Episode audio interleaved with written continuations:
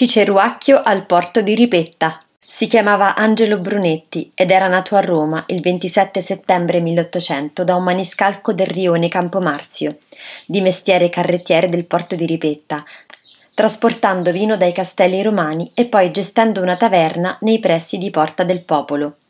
È stato un patriota italiano che combatté per la seconda Repubblica Romana, alla cui caduta fuggì con Giuseppe Garibaldi per raggiungere Venezia.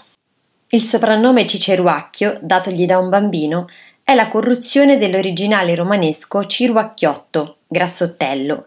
Sembra che in età giovanile abbia esercitato la mansione di garzone nel seminario romano dell'Apollinaire. Infatti, nelle scale secondarie, in un'umile stanzuccia, sulla porta d'ingresso è scritto a matita Angelo Brunetti.